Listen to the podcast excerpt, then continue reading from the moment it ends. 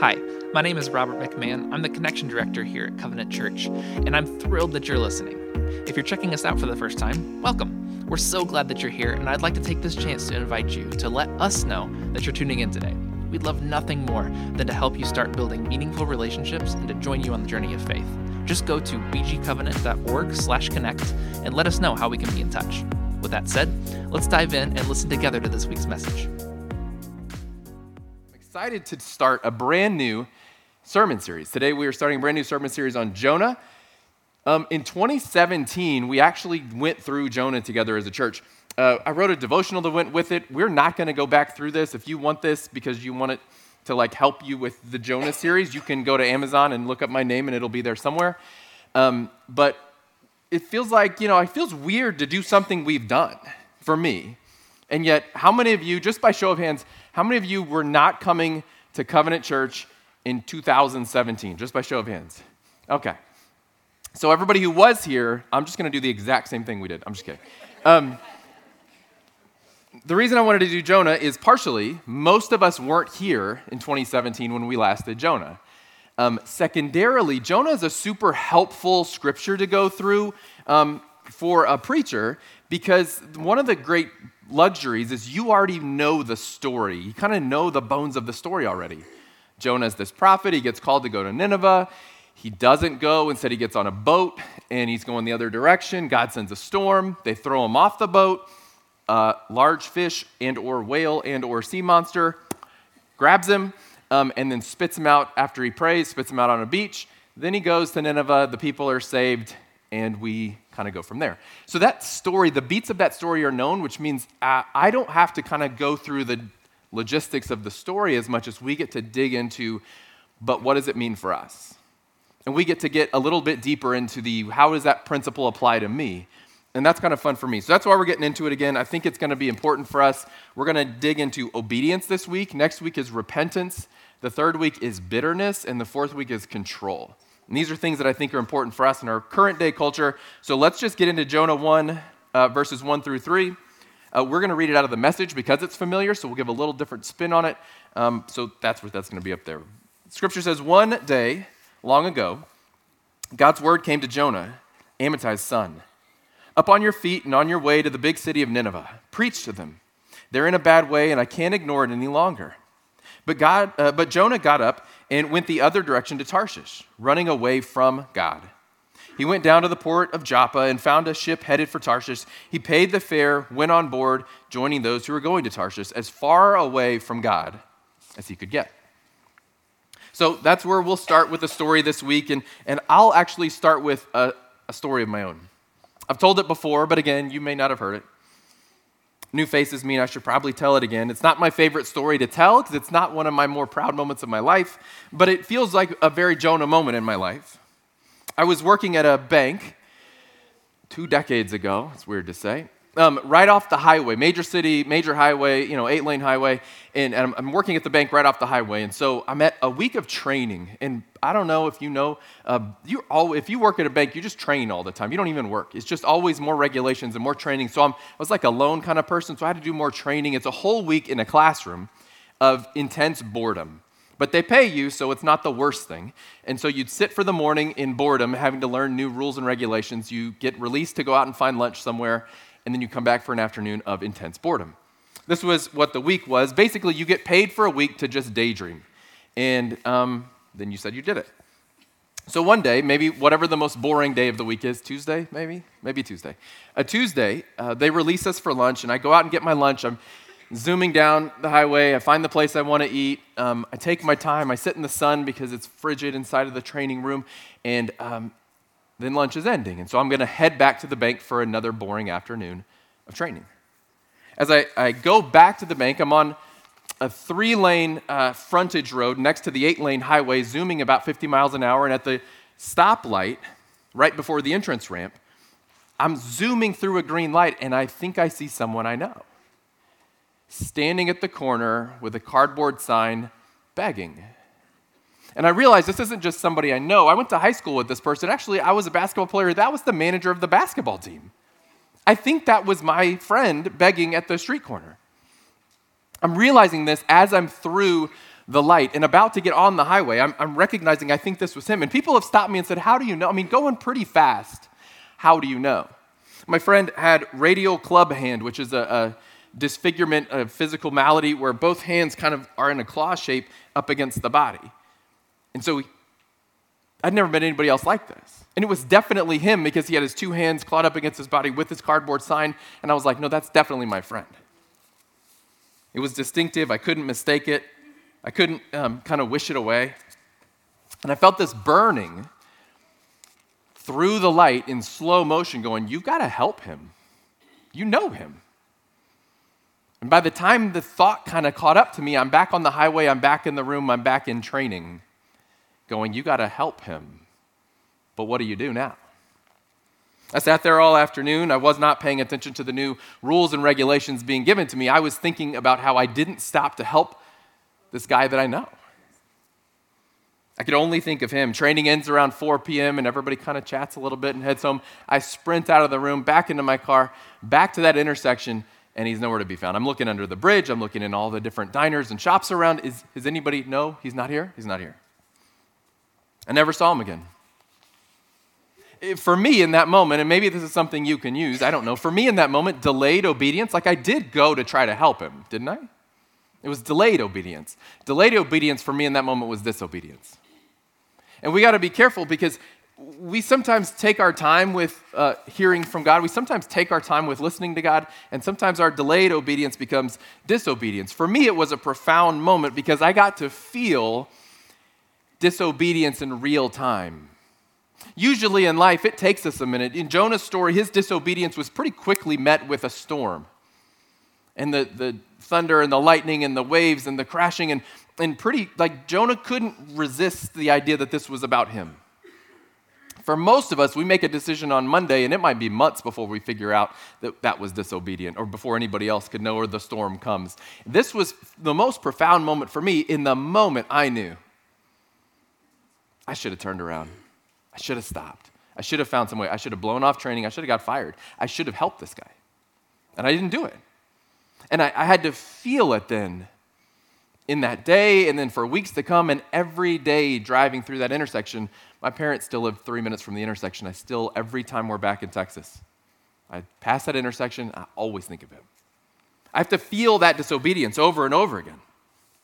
It's not something i want to experience again have you ever been sure of something you needed to do like you've known i need to do this somewhere you needed to go, someone to help, a move to make, a relationship to end, a truth to deliver.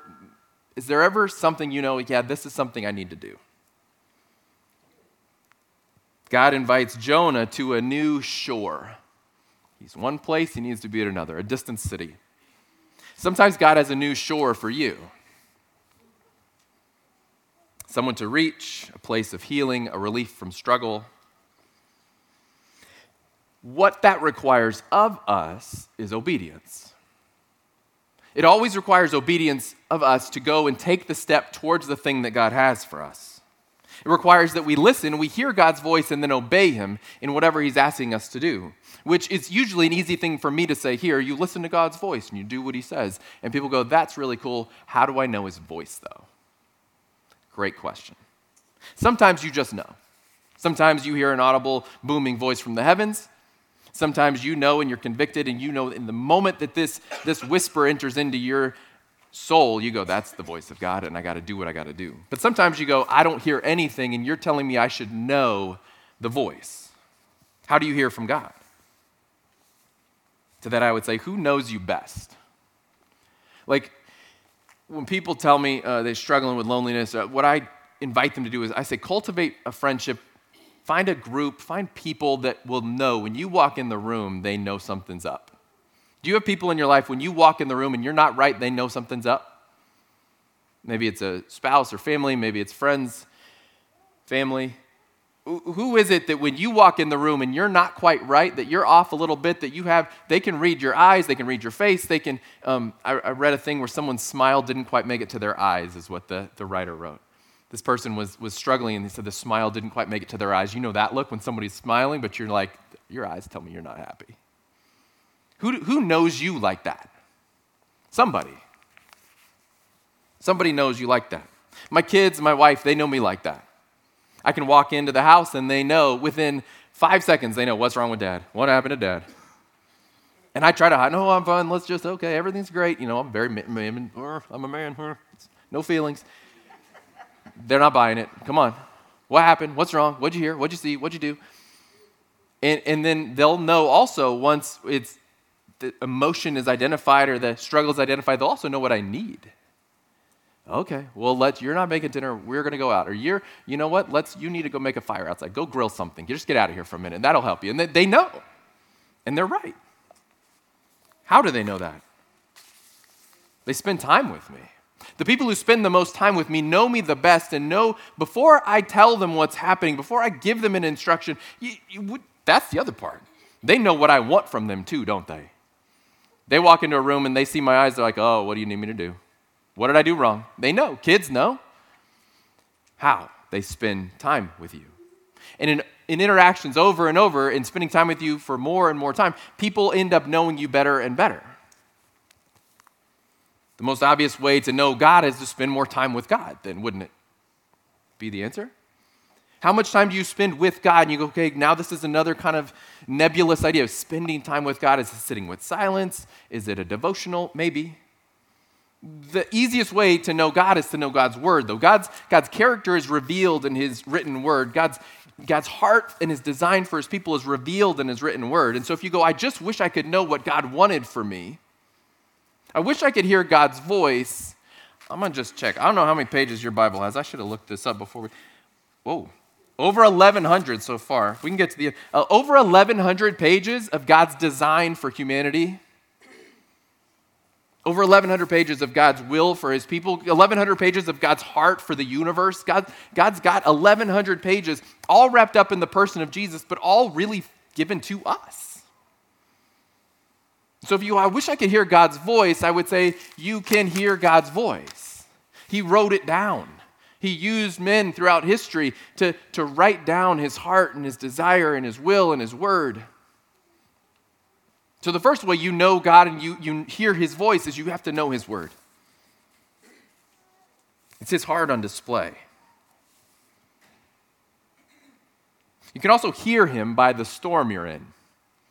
This is a different one. Jonah knew God's intention for him. Jonah knew where he was off because Jonah found himself in a storm, and it was pretty clear to Jonah he had just been disobedient, and oh, this is for me. Sometimes the storms of life speak to us, if you're listening. Like when we fail to obey, we often experience a storm. Jonah had to literally be thrown off of a boat in order to calm the storm. That he had to be he had to abandon his disobedience in order for the storm to be calmed. But storms will redirect us and storms will recenter us. They will rehumble us if we haven't gotten it already. They will remove your ability to be a spectator, too. What a storm does in your life is it takes you off of the sidelines of life and puts you back into the game. Growing up in South Texas, I had seen pictures of what snow looked like. One time in 1986, it snowed. That was fun. I didn't know what it was like to live with snow. Last couple years, you don't know what it's like either. But But a snowstorm is different watching the Weather Channel in South Texas than it is living through it. Shoveling your driveway is different watching people on the Weather Channel do it than it is doing it yourself. Hurricanes, we see hurricanes on the news all the time. Every year, hurricane, that looks like a lot of wind. Different to see something on the news than to walk through it. Different to see a tornado on a video than to live through it. The storm, when you're in it, doesn't allow you to be a spectator anymore. We are a spectator sort of people. Everything we do is through a screen. We like sports. Oh, you like to play? No, no, no. I like to watch other people play. It's more fun that way. We like all kinds of things. We like most things through screens. We like we like storm chasers. There's whole shows and YouTube channels with millions of subscribers of people watching other people be in storms. But when you're in a storm, it, it gets your attention. When you're in a storm, it wakes you up. Eugene Peterson says it like this He says, A storm is an environment in which we either lose our lives or are saved. In a storm, there's no safe ledge from which to watch the wind and the waves. There are no bleachers from which to enjoy the lightning and the thunder. Whatever else has been on the agenda is on it no longer. There's only one thing salvation or death. In the middle of a, of a, of a profound storm in your life, all the other stuff fades away. You notice the things you don't care about when, when real life starts happening? The things that don't matter anymore. It, it takes you from all of the spectating sideline activity and puts you right in the middle of everything and says, now you get to make a choice. When your marriage is in a storm, when your health is in a storm, your finances or your spirituality, your faith is in a storm, any of those things, when you're in one of those storms, it's hard to deny you're there and you can't think about much else. And the Bible is telling us that failing to listen and obey is to invite that storm, almost like it's God's way of getting our attention. Also, we might want to invite discernment into the party. Jonah heard God's instruction and he got up, and it says he went the other direction. He didn't hesitate. His disobedience came quickly. You wonder if Jonah had waited for a few minutes, if he would have discerned God's will and, and behaved differently.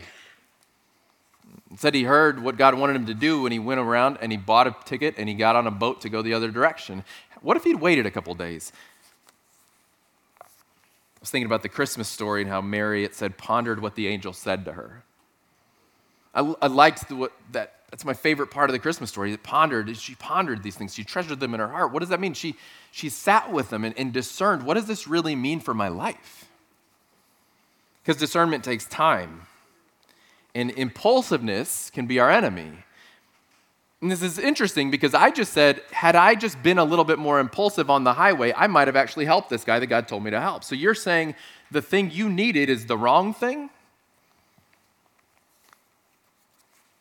I would say my speed was the problem, not my discernment. I was moving too fast to discern going 50 miles an hour, it's pretty hard to stop on a dime and help somebody when you're asked to help. You and I are too distracted, too busy, too, we're going too fast in too many directions to discern anything.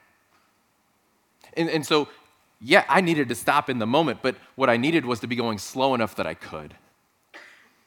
Jonah goes immediately into disobedience. You and I often go immediately into disobedience. And what we need is discernment, but discernment takes time, and that's not something most of us want to deal with. I was talking to my 11 year old recently. She has a dance opportunity this summer. We're trying to figure out there's two or three different places she could go and continue to be enriched in her dance journey. And we're like, which one is it? And I said, well, which one do you think it is? She goes, I think I need more time. I went, oh, tell me more about that. She goes, well, I just think I need more time. I don't know. And if we pray about it and we feel like God tells us to do one thing, He'll provide, but I think I just need more time. And so we got to talking about that, and I said, Why does that feel like something hard to ask for? And she goes, Because everything has to be done fast. We, do, we don't get time anymore. She, at 11 years old, recognized that we live in a world where time is not something you're afforded, patience is not something you're allowed. Have a decision, make it yesterday, and get moving. Culturally, discernment and patience, those are not things we value anymore. Long suffering is not something that we look at and treasure in one another. Getting to a right decision can be work. You hear God's voice, you read God's word, and you need to make a decision in your life, and you want to make it yesterday. And, and the Bible continues to say, maybe, but maybe ponder it, maybe sit with it, maybe slow down.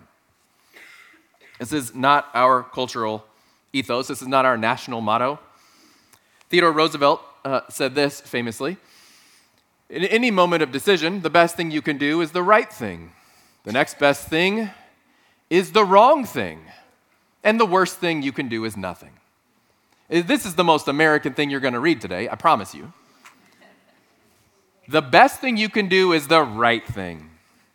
The next, the second best thing you can do is the absolute wrong. Just do it though. Have some fun.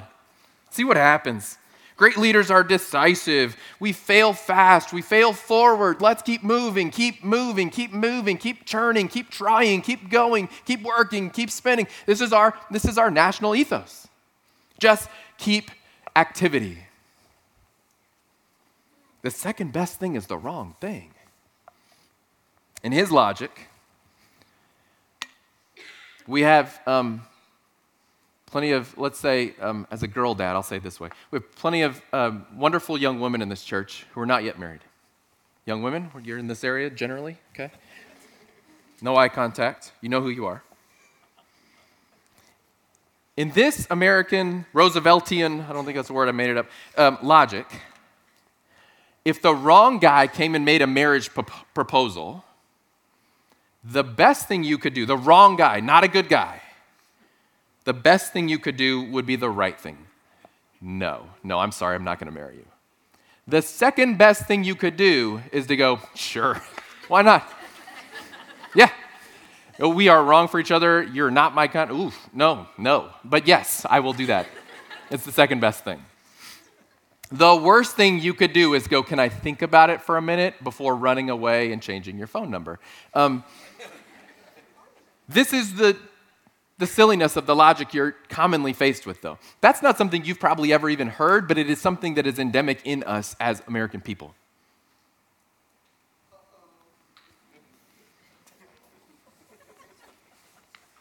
I'm not saying we need to be indecisive. That's not it. But I would say it's entirely possible that the best decision is to wait to make a decision. In any, given, in any given situation, it's entirely possible that the best decision you're going to make today is to wait to make that decision. And that seems like whew. FOMO says, I can't wait because I'll miss out. I have a, an app idea. This is a million dollar idea. You want a million dollars, make this app, okay? It's called Gracebook. It's like Facebook, but Gracebook. Okay, here's how it works you install it on your phone. All you have to do is design it, model it, um, get it approved, develop it, brand it, uh, advertise it, and you, million bucks. Easy, okay. It, you would install it on your phone and it would be called Gracebook. It would apply to all your social media, Instagram and the Snap Face and all the things. Okay. And then um, when you have a post to make, Gracebook is like a filter on top of your social media. So you put your reel in or your story or your TikTok and you put it in there and you go, this is what I'm going to post. And then Gracebook takes it and it'll hold it in a folder somewhere you can't see in the cloud, they say, for 24 hours. And then in 24 hours, it'll send it back to you. It'll say, hey, dummy, do you really want to post this? and nine times out of 10, you'll say, yeah, now that I think about it, probably not a good idea. And that's all it does. For a dollar a month, everybody in America will have this. You'll make a billion. Cut me out a little bit, 10% to church, you know, do the thing. and we can do this together. Do you really want to post that? How often have you gone back and gone, oh, how I saw one this way, I get sent stuff all I'm not on social media. I get sent more than you ever would believe. So many screenshots. Can you believe this? And I'm like, yes, yes I can. But with, you know, I, but with Gracebook, um, but applying that logic to your real life might actually be a good idea too. Do you really want to go forward with this? Do you really need to go and buy that? Do you really want Do you really want to go to Tarshish, Jonah? Jonah, what if you took 24 hours and reconsidered this idea? What if you wait and buy that ticket tomorrow? How many things are we um, getting ourselves in? How many storms do we find ourselves in because our disobedience is an immediate disobedience? Sometimes the best way to truly listen is to hear something and then sit with it until you have clarity. And then sometimes we've listened and we've heard, but there's still these barriers to disobedience. So let's talk about what those are. First thing I think, and we already kind of mentioned it, is we get sidetracked by distraction. We know the thing we need to do, but there's just too many things going on. And so we don't do the thing we need to do because we got stuck doing something else. I meant well, but I got distracted. And so for those of us who are sidetracked by distraction in life, who are who our disobedience is usually in our busyness, we have to slow down and simplify. Some of us are sidelined by sin and shame. You're the person who says God couldn't use someone like me, or if you only knew what I've done, or if you only knew what I think. You, you have self disqualifying behaviors, you think. For that, you go back to God's character, you go back to God's design for the world, you go back to the way that God loves his people, and you go, oh, it seems that God used prostitutes and cheats and fishermen and tax collectors, so blue collar, white collar. God used Paul, who persecuted Christians, to be the hands and the feet and the voice of his people. So it can't be that. Your sin and shame can't hold you down. Or maybe you're shut down by unbelief. So you're sidetracked by distraction, or you are sidelined by sin and shame, or some of us are shut down by unbelief, which is either unbelief in God, whether I say I believe or not, the evidence of my life will tell you what I really think. God's asking me to do something, and I go, oh, oh no. That's my unbelief in Him. Or it's unbelief in self. Yeah, he wants me to make a difference, but I'm not enough. We're back on that second, that second hurdle again, going, I know he wants this for me. I know his design for my life is that, but I just don't think I can do that. Either way, the unbelief is, is a lack of faith in him, either because he wants to use me, so my unbelief in self should be overridden by his belief in me. Okay, if God thinks I'm capable, I'm going to get in there. Or I heard what I think God wants me to do, but I'd rather do what I want to do. That's my unbelief in him. Unbelief was Moses' problem. Moses was famously tabbed by God to lead his people and, and, and take them out of slavery, and all he could come up with is excuses. You go to the early part of the Old Testament in the book of Exodus, God says, Hey, Moses, I'm going to send you to bring my people out of slavery. And Moses just adds excuse after excuse. We're going to put him up on the screen so you could see them and you could, we can read through them. Basically, in, in Exodus 3.11, Moses says, I'm nobody, and God says, I'll be with you. In 3.13, Moses says, I'm not smart enough, and God says, I am. In Exodus 4.1, Moses says, I'm not persuasive or compelling, and God says, I am. Exodus 4:10 Moses says, "I'm not good with words. I have a stutter. I have a speech impediment. I'm not good with words." God says, "Trust mine." Exodus 4:13, basically Moses finishes the whole thing by saying, "I'm just not adequate. I'm just I'm not enough. I'm not what you need. I'm not the person." God says, "I'm more than enough." He sends him a helper, but he goes, "Listen, it's really about whether you trust me or not." And we see Moses does incredible things. He's actually held out from the promised land because of his, his excuses here, his disobedience. God has to kind of push him into the role, but this is us in so many ways. As God wants you to do a thing, God wants you to take on ground, God wants you to reach your neighbor, God wants you to make a difference, He wants you to activate, He wants you to give. He, he, God wants something for you, and you go, ah, ah. And there's always a response that's hard to deny. Moses didn't believe in himself, which means he really just lacked faith in God. If God wants to use you powerfully, your self doubt is just a lack of faith. Like God doesn't know what he's doing. This week actually leaves us with a lot of questions as we work through Jonah. This week, we have a lot of questions. What are the barriers you're running into in your life? Are you sidetracked by distraction and busyness? Are you sidelined by sin and shame? Are you shut down by unbelief? Jonah ran away from God's call. Moses argued that he was even worthy of the call. Where are you resisting? Where are you running? Where are you going the wrong direction? Or what is the storm you're currently in? What's the battle you're in right now? And then answer the question of what is the storm I'm in trying to tell me? What's the storm I'm in trying to tell me? We don't get into things by happenstance and certain, I mean sometimes there's circumstance and no one could have saw this coming. I had no part in it, kind of it kind of came on me. I still think God's talking to you through it. But most of the stuff that comes into my office, let's say it that way, most of the problems of our people that come into my office that are tearfully relayed to me, most of those are storms that are trying to tell us something. We got there together. We got there because of something in our life that needs to be addressed, and we're not addressing it, and so the storm just sticks. Jonah famously had to go overboard because the storm revealed his disobedience. Sometimes it's possible that God is trying to get your attention through the storm He currently has you in. Maybe to wake you up to a reality, or maybe to save you from a wrong direction. So, what is your current storm telling you?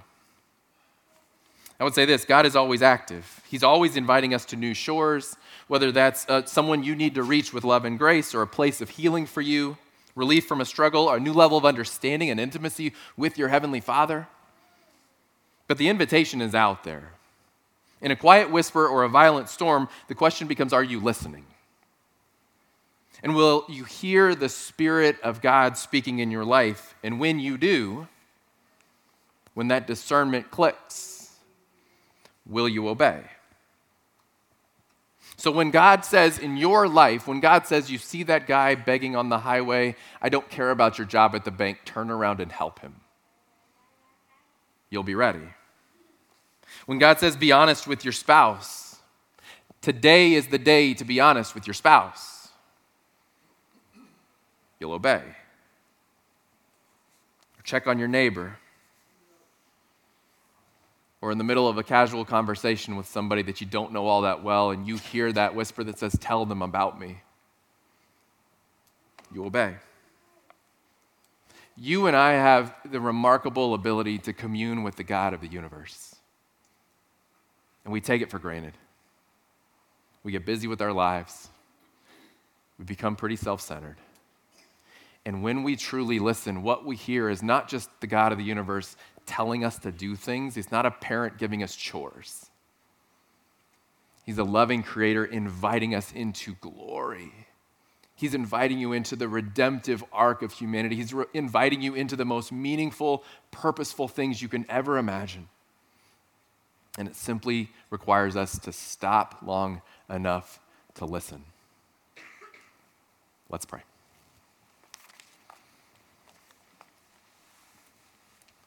Heavenly Father, we want to hear your voice. And if I'm being honest, we want to hear it uh, audibly and unmistakably. We want to, uh, we want to be sure. And yet, Father, I'm aware that that's not always the way you speak to us. It's not always the way that you get our attention. So, Father, uh, give us a sensitivity as a people to you. Find us in your word more often seeking to know you and know, know your heart so that we might hear your voice even when it's not speaking audibly. God, make our spirits sensitive to your nudges throughout the day. Bring to mind the next step when we don't know what the next step is. Father, remove from us the sin and shame, slow us down, and get rid of the busyness and distraction. God, help our unbelief. Remove the hurdles that we might enter into the glory and the purpose and the meaning of your design for us on this planet. God, thank you for including us, not just saving us, not just getting us out of a bad situation, but including us in your rescue plan for everyone else.